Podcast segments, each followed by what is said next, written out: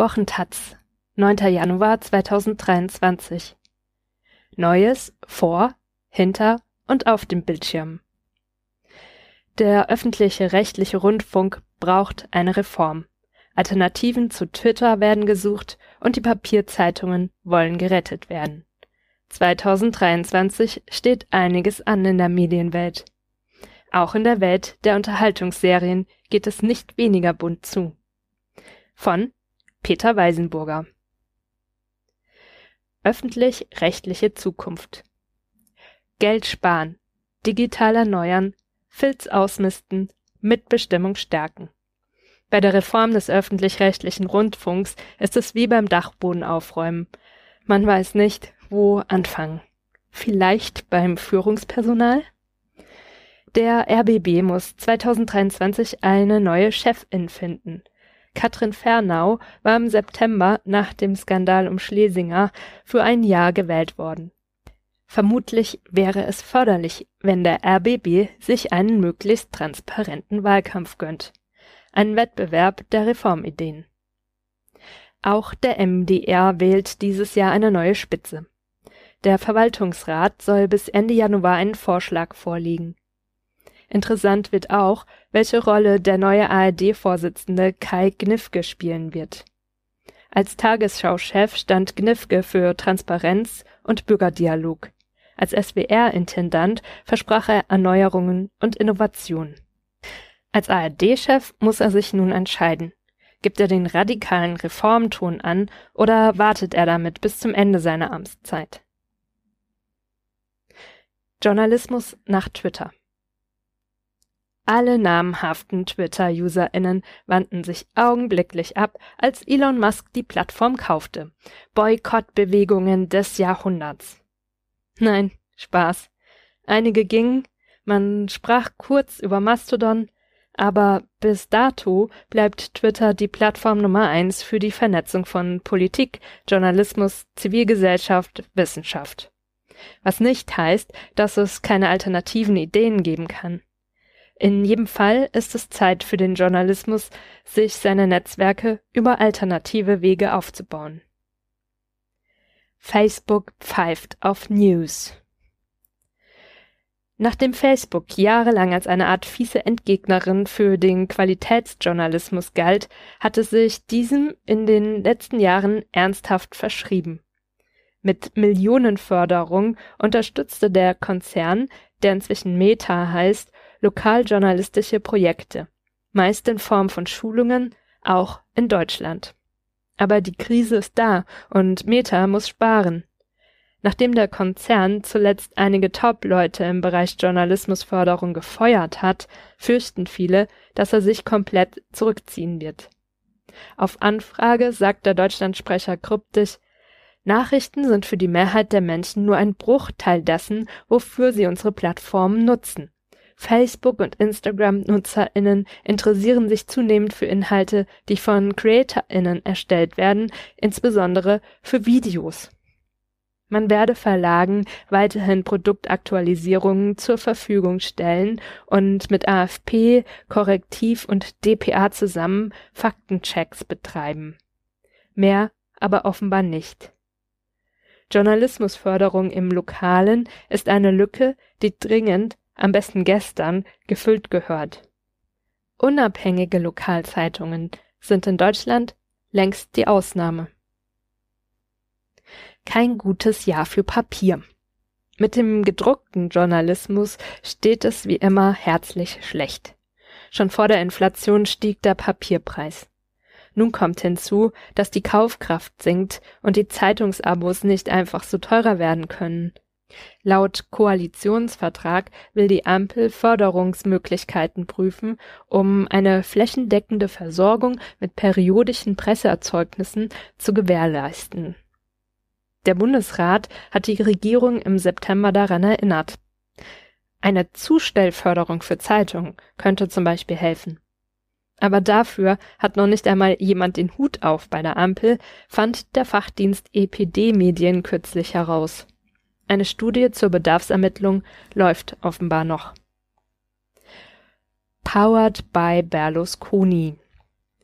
Silvio Berlusconis Medienkonzern Media for Europe MFE greift nach Pro7 Sat1. MFI gehört schon circa ein Viertel der Münchner Sendergruppe. Dieser Anteil soll auf bis zu 29,9 Prozent aufgestockt werden. Das meldete MFI kürzlich bei der Bayerischen Medienanstalt an. Könnte Wichtigtuerei oder Preistreiberei sein oder aber ernst zu nehmen. Jemand müsste Berlusconi die fehlenden Anteile aber verkaufen. Und dann müsste das ganze kartellrechtlich geprüft werden. Leider laufen die Geschäfte beim deutschen Privatfernsehen schlecht, und wer eine Finanzspritze aus italienischen Politikerkreisen verhindern will, muss ein besseres Angebot machen. Der Schwarm von Peter Weißenburger wurde auch Zeit. Die öffentlich-rechtlichen aller Länder vereinigen sich gegen die Streaming-Giganten. ZDF, ORF und SRF France Television, Rai stecken bei Der Schwarm mit drin. Es ist die Adaption des Bestsellers von Frank Schätzing von 2004. Könnte gut werden. Ein Ökothriller mit einer unberechenbaren Gefahr aus dem Meer, die die Menschen bedroht. Wale und Krabben werden plötzlich aggro und eine neue Spezies macht Jagd auf Menschen. Wenn die Natur als Gesamtorganismus sich gegen uns wendet, ist das immer guter Thrillerstoff. Vielleicht wird es also ein bisschen M. Night Shyamalans The Happening trifft der weiße Hai? Lieber nicht mit den Füßen ins Wasser. Ab 6. März, 20.15 Uhr ZDF. Die Rechercheshow von Peter Weisenburger. Investigative Recherchen heiß serviert. Hintergründe und Zusammenhänge pointiert erklärt und dazu sogar eine Prise Humor. Das verspricht der NDR für seine neue Show, die er um die beliebte Panorama-Moderatorin Anja Rechke drum herum gebaut hat. Die Rechercheshow läuft direkt nach Extra 3. Mehr in investigativen Journalismus ins Abendprogramm? Ja, bitte. Mehr Ernstes mit Unterhaltung kombinieren? Unbedingt. Anja Rechke, We Stand. Aber die Recherche-Show mit Rechke?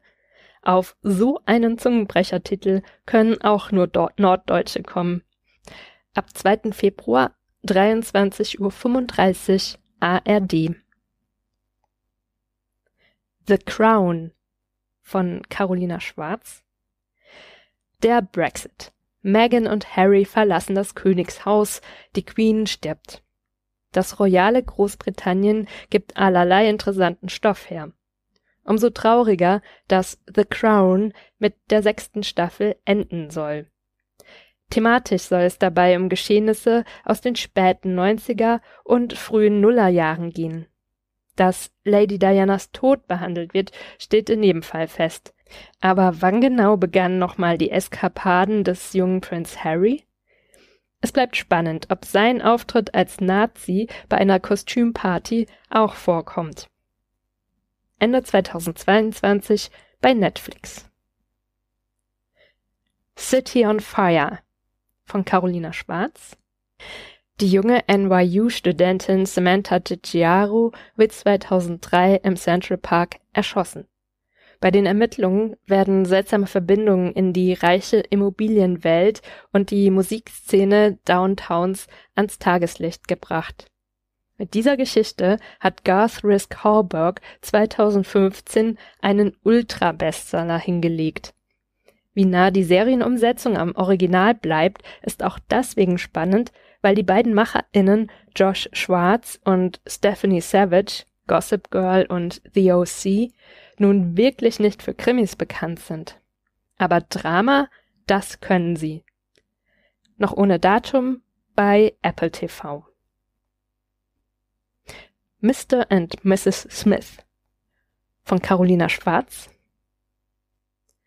Die Geschichte des Action-Thrillers aus dem Jahr 2005 ist einigermaßen abstrus.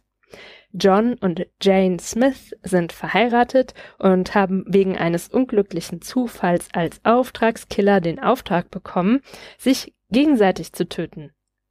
Viel aufregender als der Plot war aber natürlich, dass die HauptdarstellerInnen Brad Pitt und Angelina Jolie sich am Set des Films ineinander verliebt haben. Amazon Prime wagt nun ein Remake.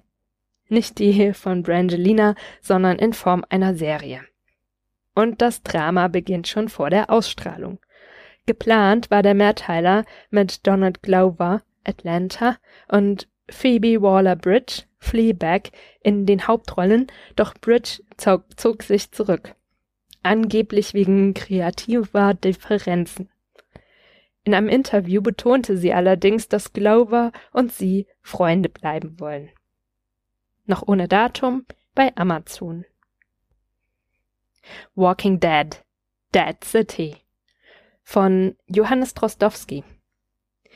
Negan, Jeffrey Dean Morgan und Maggie, Lauren Cohen, hassen sich. Kein Wunder, schließlich hat Negan Maggies Ehemann mit einem Baseballschläger totgeprügelt. Aber in der Zombie-Saga von The Walking Dead gibt es Schlimmeres. Also reisen die beiden trotzdem gemeinsam auf die von der Außenwelt abgeschnittene Insel Manhattan. Was sie da eigentlich wollen, ist nach dem Finale der Hauptserie Ende 2022 nicht klar. Die lief zwölf Jahre lang und hat schon ein paar unbefriedigende Spin-offs mit neuen, aber unsäglich flachen Charakteren erfahren.